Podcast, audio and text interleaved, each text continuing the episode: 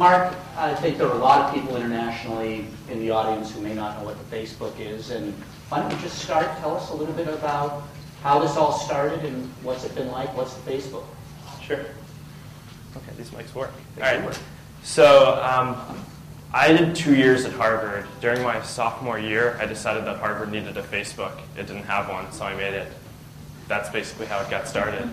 Um, I think that after about a couple of weeks of it being out, I was hoping that, you know, maybe like a couple of people would sign up or something. But a lot of people signed up, and then we started getting requests from people at other schools to launch Facebooks at their schools. So just kind of thought about what the best way to do that would be and came up with the model that we have now. And I've spent most of the last two years just spreading that across the country and to a bunch of schools internationally.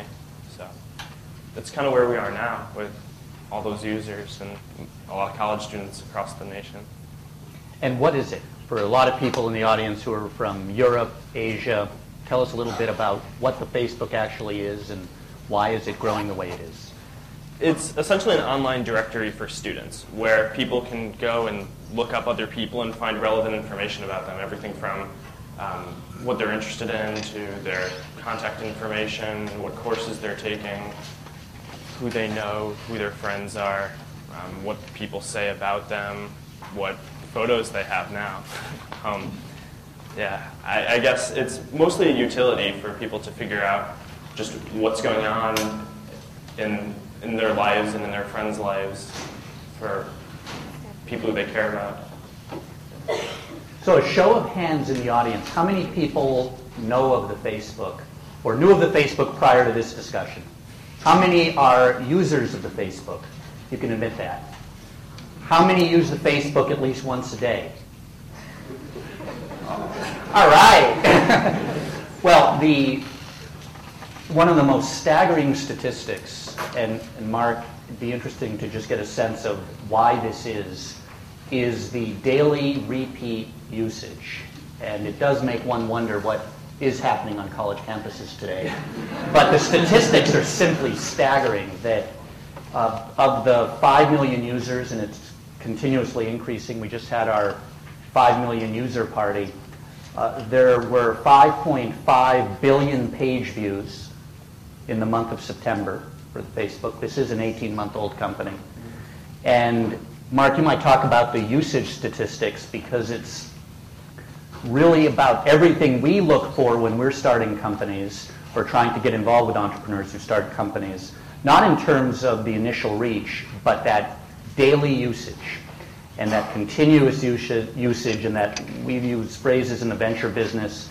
You've heard Professor Tom Byers talk about viral effects and network effects, but this is something that embodies that. And Mark, you might talk about the statistics and what matters to you yeah. most relative to these so-called financial statistics. Mm-hmm. So I mean, the three things that I measure the most are, as Jim was saying, how often people come back to the site. Both, uh, I guess, three things are daily, weekly, and monthly.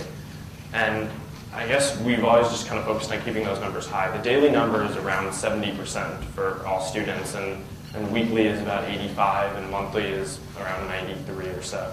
So I think that that's really important for us because we're not trying to create something that people use for like a specific purpose. This is a utility that people can use to just find relevant information socially to them.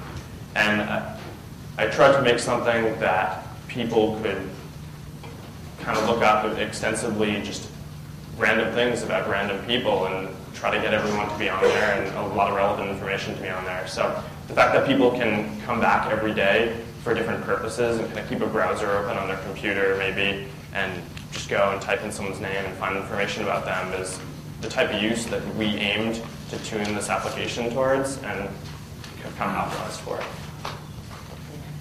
So I polled a number of people prior to the meeting on what would be most interesting uh, to discuss. And this is like a board meeting, by the way. People ask, what are Facebook board meetings like? How might they compare to what a Walmart board meeting might be? They're a little bit different, I can promise you. And one of the most interesting parts, obviously, of, of entrepreneurship, but I think of the Facebook, is what does product development really mean? And Mark, you might You might talk about, there were a number of questions I had yesterday and then earlier today. What is product development at the Facebook? How has that evolved as you evolve the company? How do you think about product development and the product experience going forward?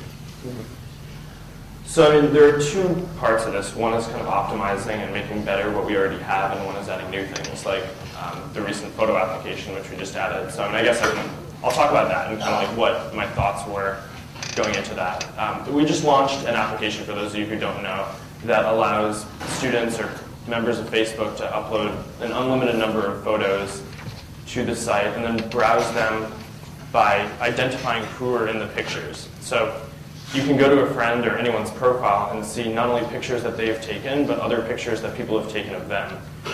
And I guess the thought process behind this was, how do we fill out the network in order to make something that is most universally useful? So I guess in doing so, we realized that maybe ten percent of people would upload photos. And I mean, I guess we've had this out for about a week now, and at the schools that we've rolled it out, we're currently testing it. So we're only at like thirty percent of the schools so far.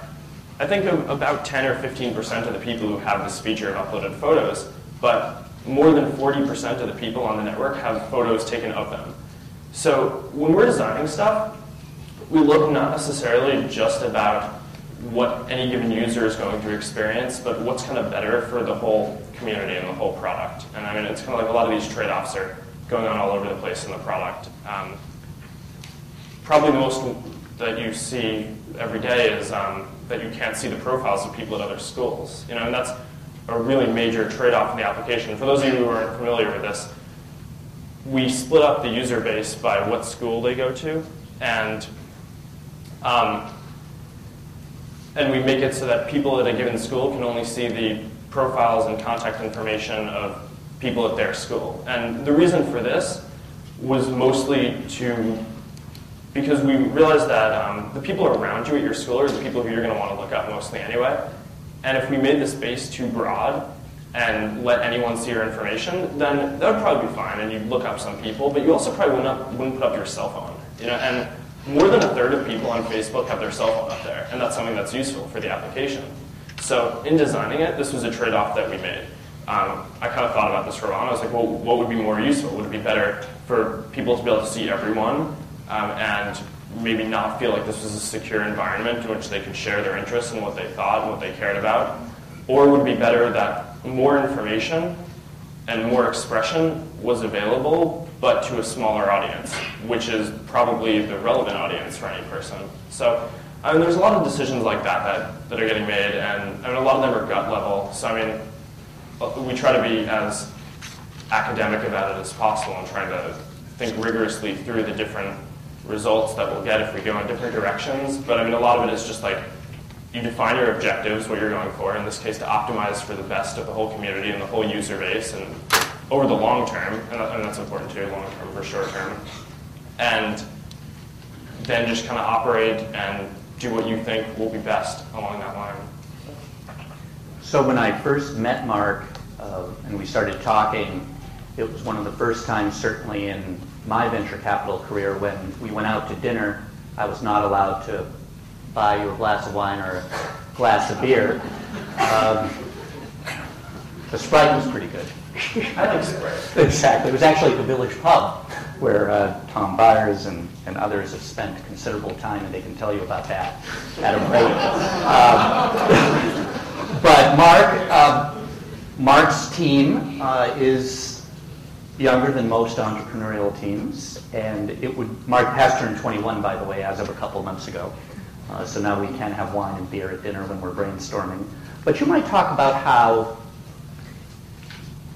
it is to work. You had a founding team, many of which were college friends. Mm-hmm. uh, the team has evolved. You've quadrupled in size, or some astronomical number, uh, in the last several months. And talk a little bit about what it's been like for you as a leader and a C E O and founder, and very much the long-term C E O, I will add.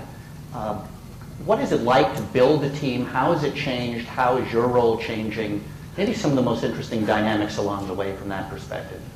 Yeah. So I mean, when I started off, I was programming the site, and I wrote the first version, and I mean, we haven't, we don't really have a second version. We're just constantly iterating on it. So um, I guess for most of last school year, I just worked on scaling and kind of trying to make it keep up with the increasing load and try to make it so that we can expand to more, um, more schools and work out the net network infrastructure and all that stuff. But I mean, as that time was going along, we would also kind of opportunistically hire people who we thought were really smart. And I mean, for most of last year, we were just a few guys working around my kitchen table, and, and that was pretty fun. Um, but I guess around in February, we got an office, and then we kind of took all these people who we'd been hiring, and we brought them into one space, which was interesting, because then for the first time, I kind of looked up and was like, wow, you know, I have a team of engineers here, and like a lot of smart people who can start building a lot of stuff in a different way than it's currently being done. You know, and right now it's me, or it was me and my roommate Dustin, just kind of sitting there working serially on one project and then finishing it and then planning that and then doing the next project, and with like little help from the other people who are around, but trying to figure out how to manage the transition from doing that, especially when you're the, kind of one of the people who's programming, just saying, okay, we have eight really talented people here.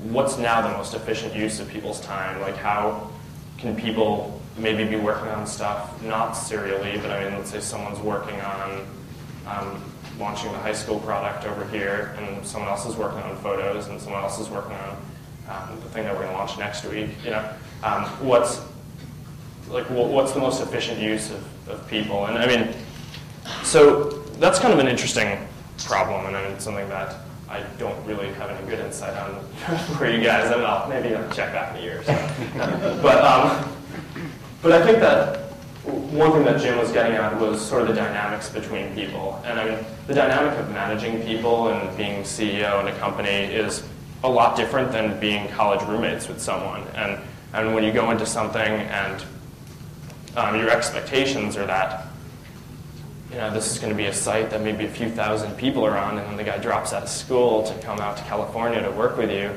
and it, it just kind of changes things up. And um, I don't know. I think that it definitely, it, it you kind of have to think at like a higher level about how the landscape is playing out, and in terms of like, you, you need to not only have engineers who can directly work on the product that you're working on, but then you need to start having a finance department or something that I never thought that I would ever need, you know, in terms of running a website in order to power the infrastructure of just having a twenty or thirty person engineering team. And um, and then it's like, okay, so you have all these people, then uh, like how how do you kind of watch what they're doing and, and not try to control too too much what they're doing, because there's, they're all really smart people, which is why we brought them, and we want to leverage the fact that they have a lot of really good ideas and can do a lot of the stuff themselves.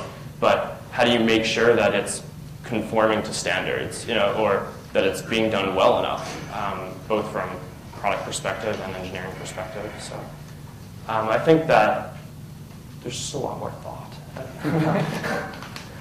Now, you recruited a lot of Stanford students, and you recruited elsewhere, and you're still, yeah, he asked me to emphasize he's still actively recruiting Stanford students, for those of you in the audience. But what do you look for in terms of culture, the kinds of students who make it through the process, the kinds of graduates that make it through the process, the balance of experience and I Q? Uh, how do you think about building the team and evolving the team going forward? So I mean, I think that the two most important things that I look for are, number one is just raw intelligence, right? Because I mean, you can hire someone who's a software engineer and has been doing it for ten years, and if they're doing it for ten years, then that's probably what they're doing for their life, you know? And I mean, that's cool, I mean, but I mean, there's some things that that person can do, and they're definitely useful within an organization and can do a lot of stuff. But if you find someone who's, whose raw intelligence exceeds theirs but has ten years less of experience, then they can probably adapt and learn way quicker, you know? And within a very short amount of time, be able to do a lot of things that that person may never be able to do. And so I think that that's the most important thing that I look for. Um, and the second is just alignment with what we're trying to do. So I mean, people can be really smart or have skills that are directly applicable, but if they don't really believe in it, then they're not gonna really work hard, and they're not gonna even if they're if they're the smart guy who doesn't have the relevant experience, they're not going to care enough to develop the relevant experience in order to succeed. So I mean, I think that the best people who who I've hired so far have been people who didn't really have that much engineering experience. Um, I mean, I hired a couple of electrical engineers out of Stanford to do programming stuff, and and they had very little programming experience going in, but just really smart, really willing to go at it. And I mean, the guy who just wrote photos was, was one of those guys. And um, I mean, if you're willing to just go and do whatever it takes to get photos out, then you know, you're probably more valuable than someone who's just a you know, career software engineer. So those are the things that I'm looking for and why I would rather recruit people out of college. Now, I, I have to ask, it's a phrase I don't like, but it's a phrase that's applied to the Facebook all the time, and that's social networking, a walled Friendster, whatever it might be. And I'm curious to hear how you think about social networking. Is it relevant as you think about the Facebook? And how do you define what Facebook really is? Yeah, so I, mean, I don't really call it a social network. No, you know, I, I know that, nor do I, but a lot of people do. So I, mean, I, I refer to it as an online directory, right? And I think that they're kind of different things. I mean, a social network is a community application, and this definitely is a social application. The use of this is definitely aided by the use of friends and people around you using it. But I really just think that it's a utility, you know, and something that people use in their daily lives to look people up and find information about people. And in that way, it's not, I mean, maybe there's some form of networking going on or whatever people would traditionally describe a social network as. But I think to me, if you're drawing the distinction between what we are and what a social network is, I think that social networking is, or it seems to me, not really like a vertical application, but more of a horizontal in terms of that it's more of like a tool set that, that you use. I mean, social networks help you wire up an application really quickly. I mean, Friendster, MySpace, Facebook, all very different things. But I mean, you can apply the word social network to them because they have this model of having friends where you send invitations. And I think that they all kind of use it to achieve the same result, which is getting people to come to the site, getting people to keep using it for a certain function, uh, which is that social function. But then they kind of parlay that into different uses. So, I mean, we have this directory utility. Friendster was a dating site. I, I mean, Facebook does not in any way aim to be a dating site, even though maybe some of that goes on. Um, just, just a bit. Just a little bit. um, and you know, who knows what MySpace is. But um, um, so, so yeah, so I think that kind of saying that something is a social network or in the social networking space is saying that a company that has factories is in the assembly line space. Wow. No, that's very fair. So why is it that the first generation of so-called social networks, Friendster and others, uh, plateaued quite quickly and perhaps have declined? Uh, game's not over, but there was a generation of social networks that, as companies, that were very hot in Silicon Valley two years ago and have not achieved the momentum that a MySpace or a Facebook has. And what would be some of the reasons in your view?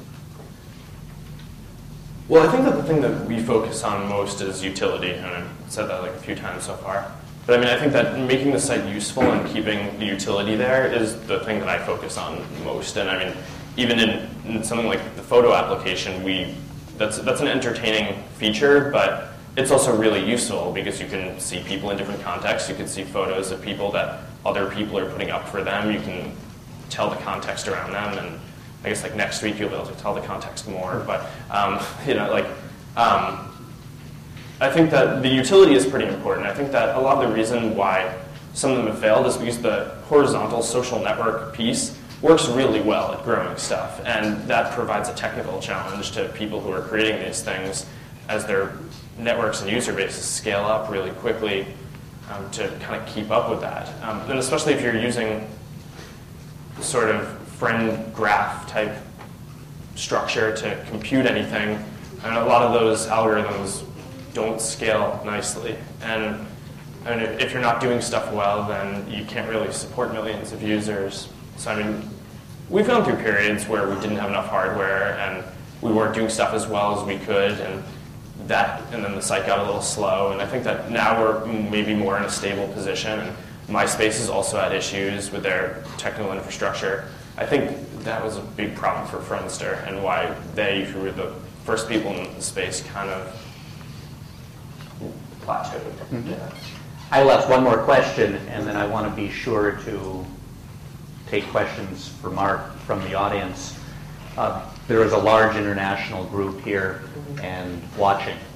And how do you think about the relevance of Facebook internationally uh, as you think forward? I know there's an international piece of it today, but maybe project a couple years forward in the international aspect of Facebook, and how will it fit culturally, whether it's Europe, Asia, or other parts of the world?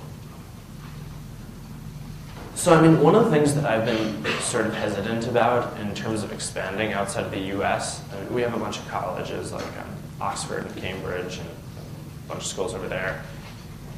Um, I mean, there are large populations of colleges in countries like China, but I'm not quite sure whether the culture around universities there is similar enough such that the same application works.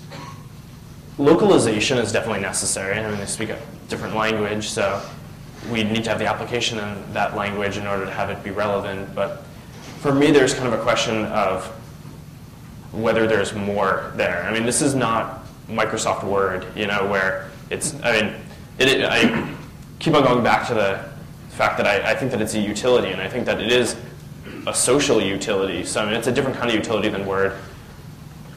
And I think that it might be pretty relevant, but it requires some thought about what those specific cultures are, and maybe the density of students in those cultures, or the amount of percent of the population that goes to university. I mean, these are all kind of factors that would play into whether, some, whether or not something like this would be relevant in those places. And I think that as time goes on, we'll definitely invest, um, I guess, like the time and resources into doing that. I think that right now, stuff like launching a high school product is, was a more efficient use of our time. It was very something that we could do really quickly. You know, the, the high school model was very similar to the college model that we had. And I mean, there's more high school students than college students, and it just seemed like a very effective use of our time. And then as time goes on and we're looking to expand further, that's something that we're going to look to do, although it's definitely outside of our core competence. So we'll see. Hopefully we can do it all. Good. If there are questions, and I see some hands coming up, uh, why don't we start questions right over here in the blue shirt? Great. You'll have to repeat the question. Please use the mic, and I'll repeat the question. And if the mic's not working, I'll do my okay. best to repeat the question. Uh, not being a user of Facebook, I'm curious, and these are two related questions. What happens when you finish college and you're no longer a student? Um, do you get dropped from the system? Is there some kind of alumni legacy thing that goes on, or, or what have you, especially since you're focusing on a school wall, if you will? I'm not sure that alumni makes a whole lot of sense, but I'm sure Mister Byers doesn't like to see a lot of customers leaving your application as well. And then secondly, uh, what kind of a migration path, uh, you alluded to a little bit, do you have from high schoolers going to colleges or students, because of course there's many more high school students than there are college students, and you know, do you, are you able to save all that information and roll it forward easily, or is it just a nightmare and you keep it separate? So if you can share some information on that, being unfamiliar totally with your application, I'd like to know. Yeah. So I mean, I think that I'm going to approach this from more of a meta level, and I mean, the most important thing that we should be doing as a business is prioritizing and figuring out what the right things are for us to be approaching now. And worrying what people are going to be doing eight months from now or six months from now or whatever that is that people are going to be graduating and moving off the network, when that's something that we can solve in, you know, a couple of weeks by throwing something together. I, I don't have the solution yet, and we'll definitely figure it out by then. But I mean, I just kind of wanted to throw out that like prioritizing and working on the stuff that's really important now is always like the best use of our time. But that said, um, um, we currently, I mean, last year we had a full year of college students who graduated. It was almost eight hundred thousand people who left college, and I mean, we've always been open to alums registering for the site, and I think that recent alums, it definitely makes a lot of sense. I mean, if you're a senior and you graduate, you still have plenty of friends in college. And people like me, recent alums. Yeah, of course. Briar loves, you know, browsing around. so, um, He updates his profile. Just don't, don't, just don't show sign. All right. Yeah. Um,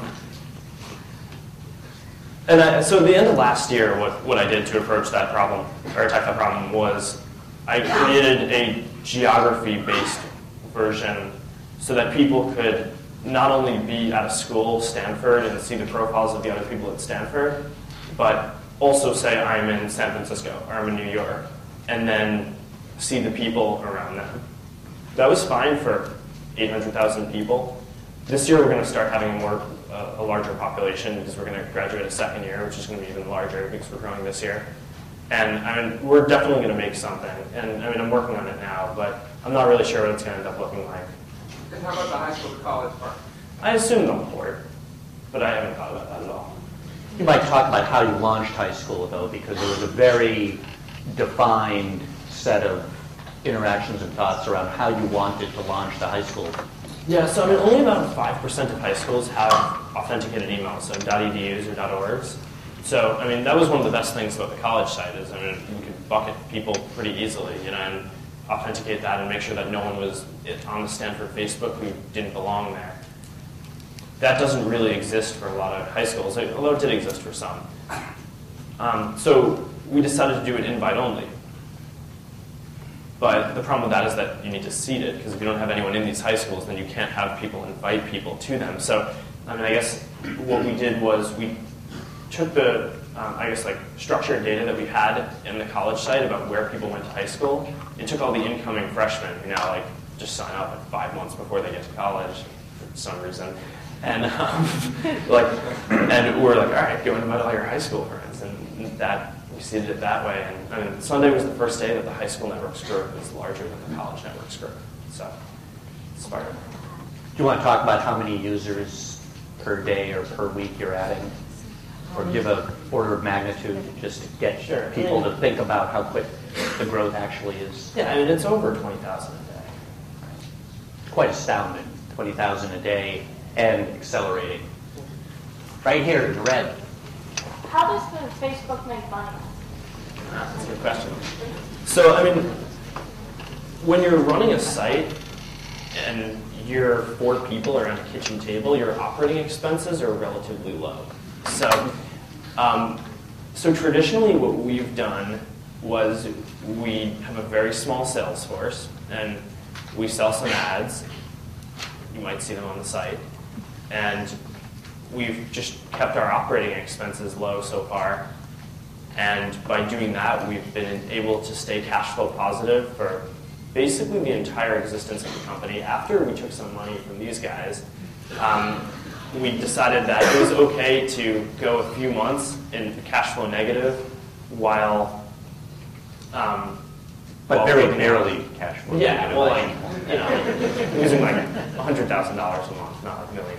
So, um, and then, I mean, but now we're back, right, you know, and we do a lot of page views. I think that it's not, it's not something that you really think about, um, because you, you probably just think about this as like a Stanford site, but I mean, every day we do more than two hundred million page views. I think recently we're up to two hundred thirty million. Um, by the end of, I mean, probably two weeks from now or so, we're gonna pass Google in page views. And like, um, and that's a lot, right? I mean, like, you don't really think about it in that kind of application. Like, I didn't, you know, I was pretty surprised when I heard that.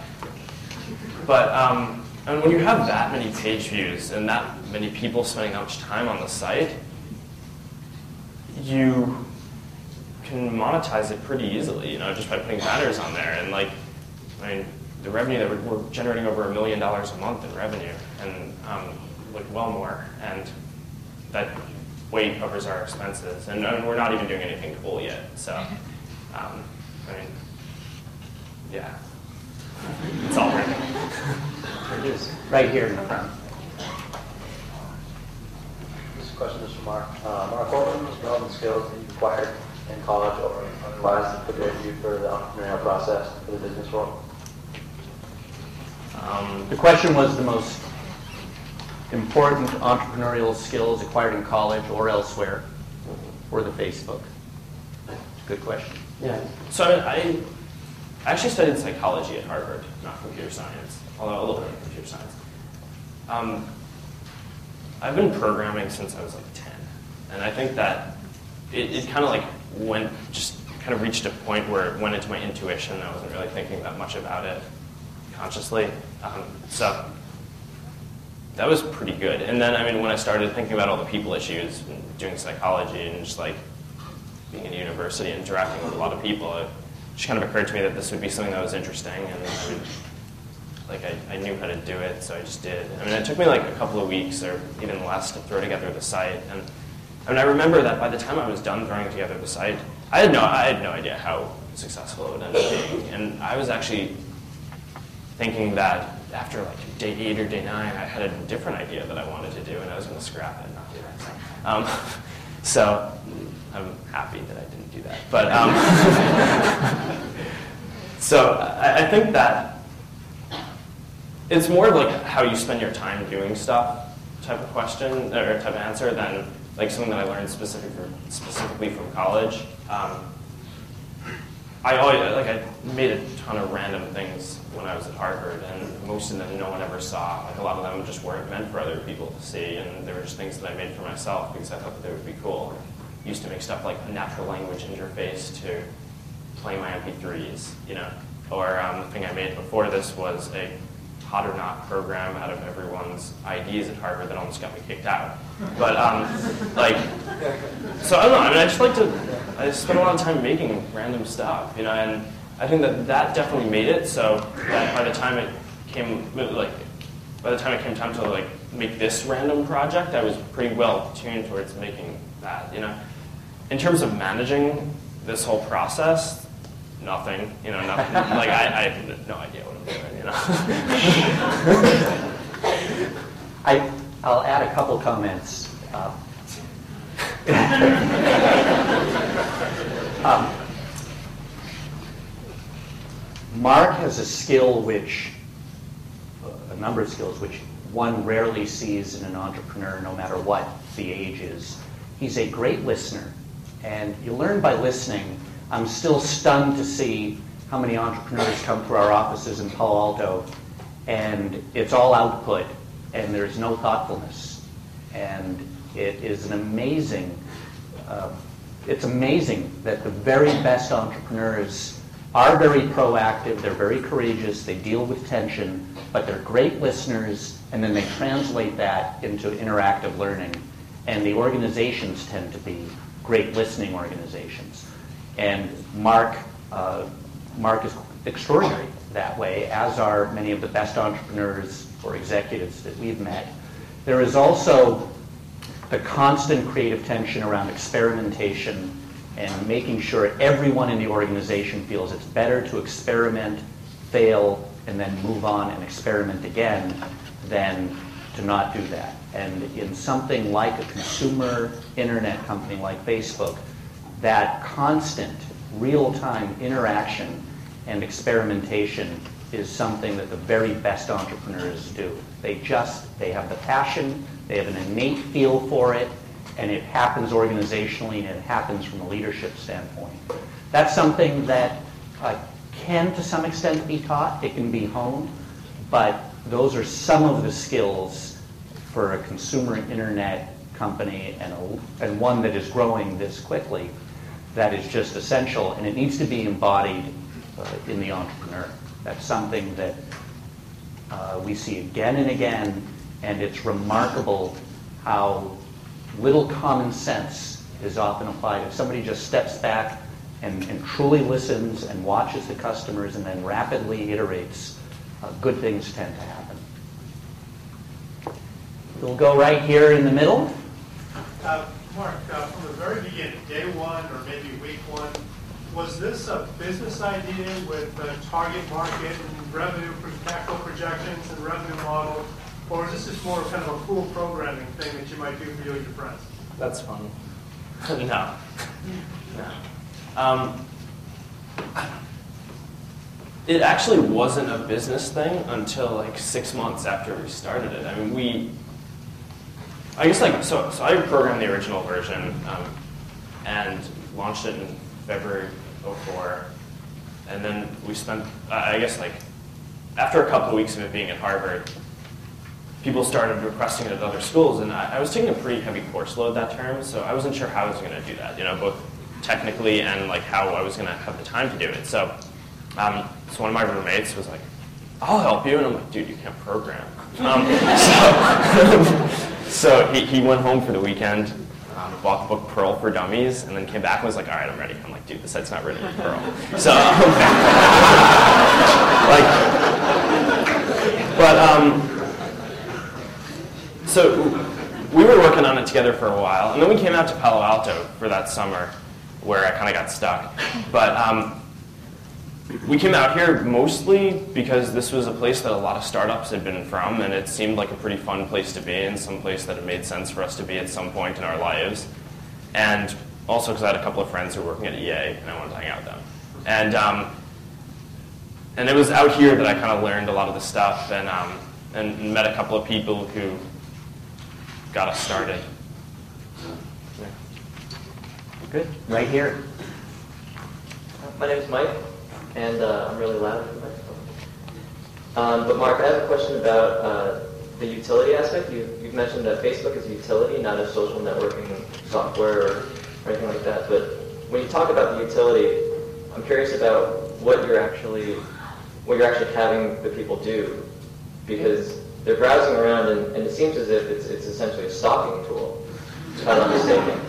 And so what are the sort of ethical implications when it comes to developing a tool where, you know, you're leaving it up to the user to use? You're not saying, you know, it's like the gun manufacturers make the gun, they don't tell you to, to point it at people.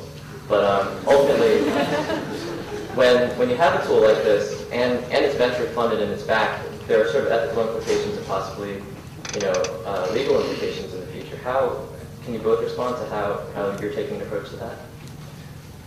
So, I mean, we do a lot of stuff with the data that's collected, and a lot of that is aimed towards proactively defending the user base, and I mean, making sure that, I mean, we have analyzed a pattern which is like the typical user heartbeat, right, or like what their use looks like, and we can identify relatively quickly when someone doesn't match that, and do whatever we need to do, um, probably within like you know, like twenty page views or so. So, um, so yeah. So I mean, that's mostly what we do. I mean, we we have like an automated system for identifying stuff like this and then taking whatever action we need to.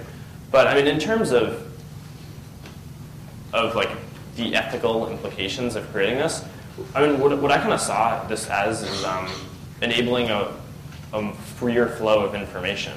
You know, I mean, people are interested in this stuff. We're not asking anyone to put anything out there that they wouldn't be comfortable putting out there. We're not forcing anyone to publicize any information about themselves. We give people pretty good control over their privacy. I mean, you can make it so that no one can see anything, or like no one can see your profile unless they're your friend.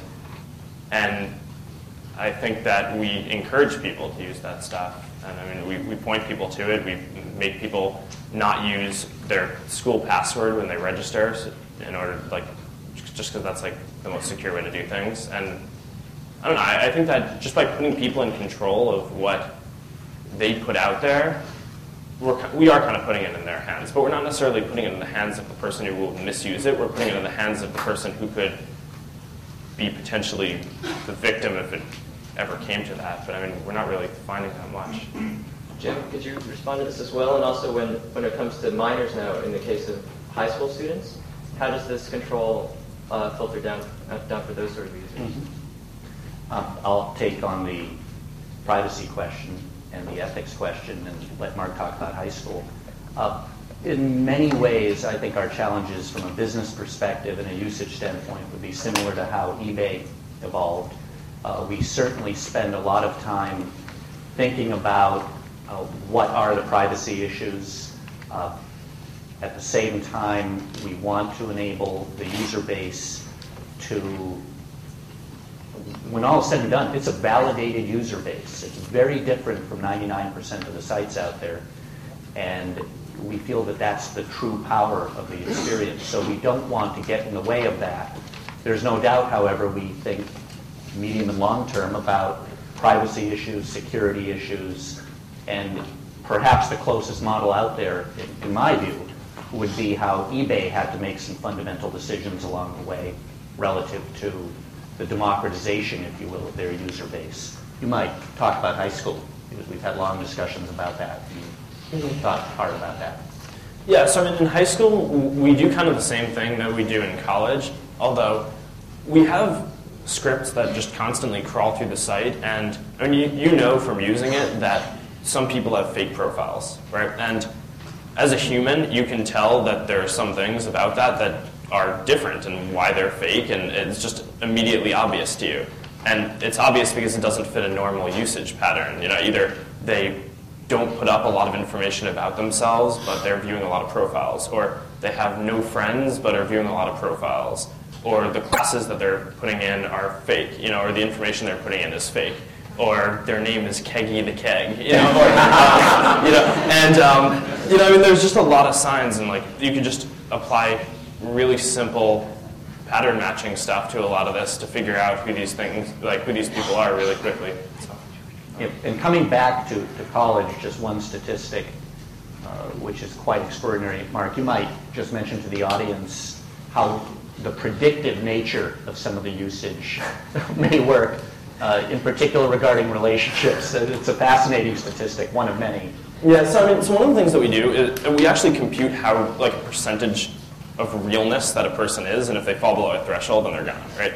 So I mean, like, so it's actually pretty funny. This is something that my friends and I like to do. We just go through and like see how real certain people are, who we know are actually real people. We're like, yeah, you're only seventy-five percent real. Um, um, but by using the information that we have, we can predict a lot of stuff, both stu uh, find stuff that's interesting to you in terms of events that are going on with the network. Um, one of the things that we originally thought would be cool was, you know, we have this photo thing, and we have some new stuff that's going to be coming out soon. And like with all these users posting content, how do you filter it for people? You know, and how do you know for them or help them filter through what's going to be most interesting to them? And I mean, you can't just say like who your friends are and look at their photos, you know, because some people have three hundred friends. You know, some people have one hundred friends. But if you have one hundred friends and they're all posting a lot of photo albums or updating their profiles a lot or whatever people do, you know, then like, then that's just a lot of stuff to sort through. So I mean, you, you kind of want to figure out the, the strength of a lot of those relationships and how,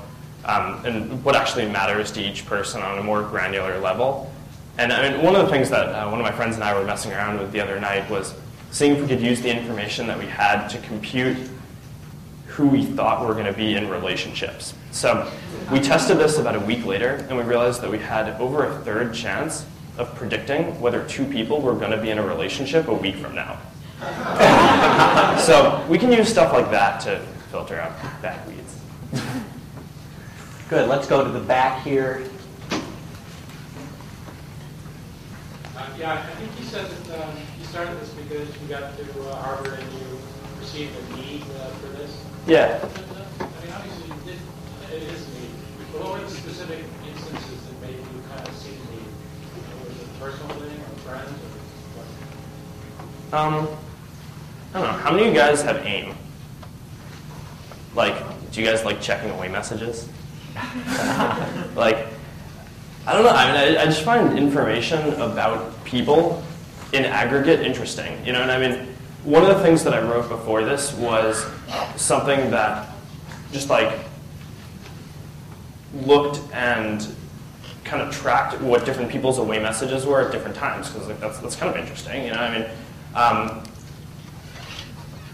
like, not to publicize that information, but I mean, you know, like, but, but just a sort of base of information. And I, I kind of figured that, like, everyone else around me likes checking away messages and would think that something like that would be cool. Like, maybe I'm not alone in thinking that it would be cool if I could type into a box someone's name and get a bunch of information about that person, or be able to look up where they are now, or where they live, or what their phone number is, or who they know, or what people are saying about them. So, yeah.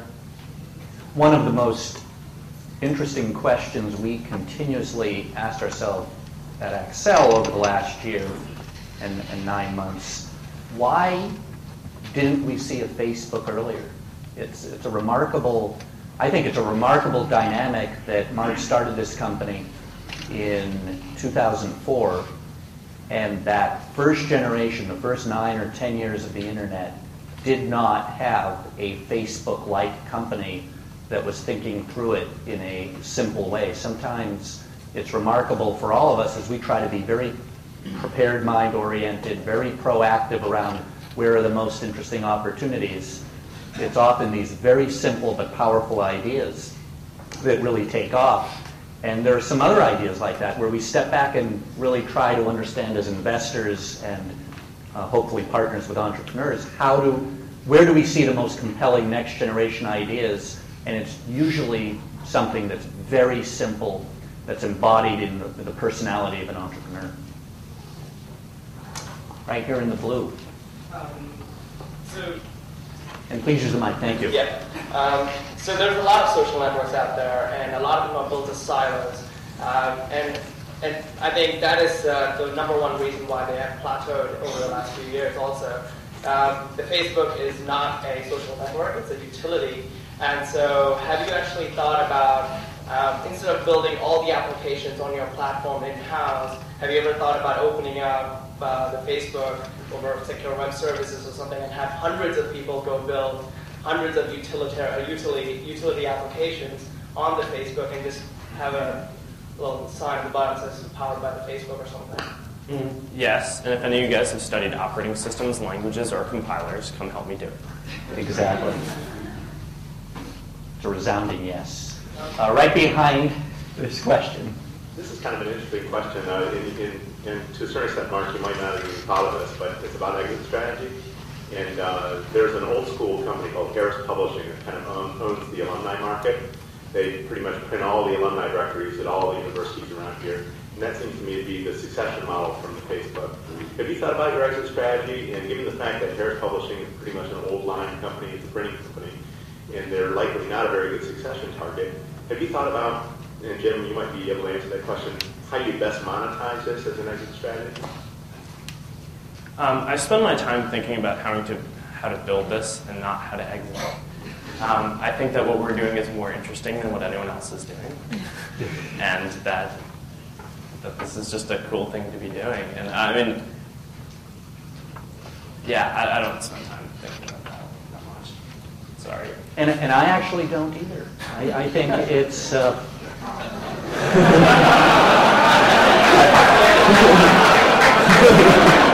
We're long-term oriented investors. I think what we are seeing, it's going to be a fascinating time in what the traditional media business might look like.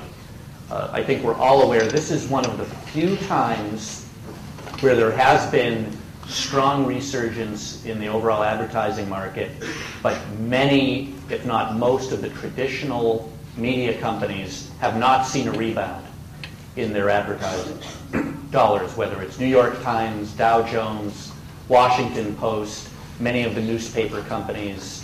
There is something fundamentally going on. It's not necessarily just a shift to online. That's a small part of it. But something has fundamentally shifted in terms of how these companies have rebounded. And there is no doubt, certainly in the heart of Silicon Valley, our view is three to five years from now, there will be a new generation of media company that embodies some of the best of some of the great older line media companies, but will absolutely, at its heart, have many of the flavors of what a Facebook represents. That's certainly the investor view. Tina. Thank you. Uh, I'm wondering if you could tell us a little bit about the idea generation process in the company. There are companies like Google where people have these uh, processes. Everyone gets twenty percent of their time to come up with new ideas. Do you have a formal process of idea generation? And then how do you vet them and determine which ideas actually move forward? A lot of the stuff that goes on at the company is really organic right now. And isn't necessarily formalized, although maybe it will be in a short period of time as we continue to grow. Um, I think that like as organizations grow, a lot of the issues and structure that's put in place is put there because a comfort level breaks down in people communicating freely that in a way that they can when they're friends. You know, and, and if you're working with your friend, you can tell him or her like whatever you're thinking, and it's not going to offend him or her, and like and they'll they'll probably comprehend it similarly to how you imagined it. I mean, language isn't really a perfect idea transmission vehicle, and um, and I think that a lot of the stuff, like saying take twenty percent of your time to go put into action an idea that you might have, is necessary in a large organization where people can't necessarily speak the same language or ideas can get out freely. So I mean, I think that one of the things that I do focus on at Facebook is making sure that the culture is very friendly, you know, and that people hang out. You know, so I mean, instead of having twenty percent of people's time spent working on their own projects, I make people hang out with each other. And I make people, like, I mean, I don't make people be friends with each other, but I mean, you know, like they, you know. Um, what's up?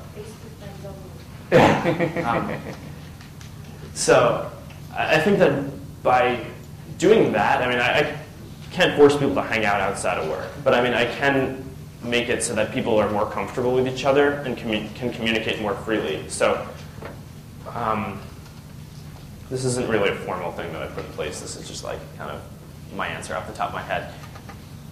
So I, I guess like by doing this, we kind of create a culture where people just talk to each other about stuff and get what each other is thinking more clearly than they would if the organization was more bureaucratic or if like people wouldn't be heard. And then I mean, since people are always talking, ideas get bounced off each other, and then eventually like someone starts making something, you know, and then we're done.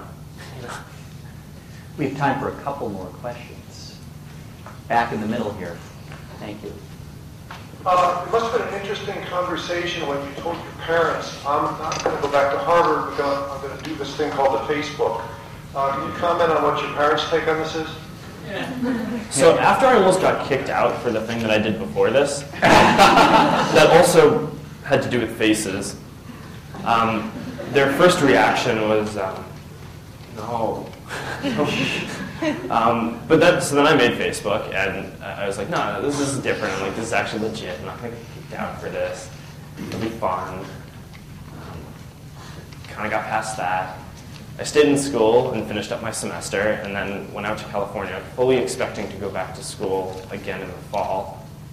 That didn't happen. But I mean, by the time that that didn't happen, we already had hundreds of thousands of people using the site, and um, Peter Thiel, who was the founder of PayPal, had, who was our first investor, and put some money in, and, and that sort of made my parents think, okay, this is something that could be cool. But I mean,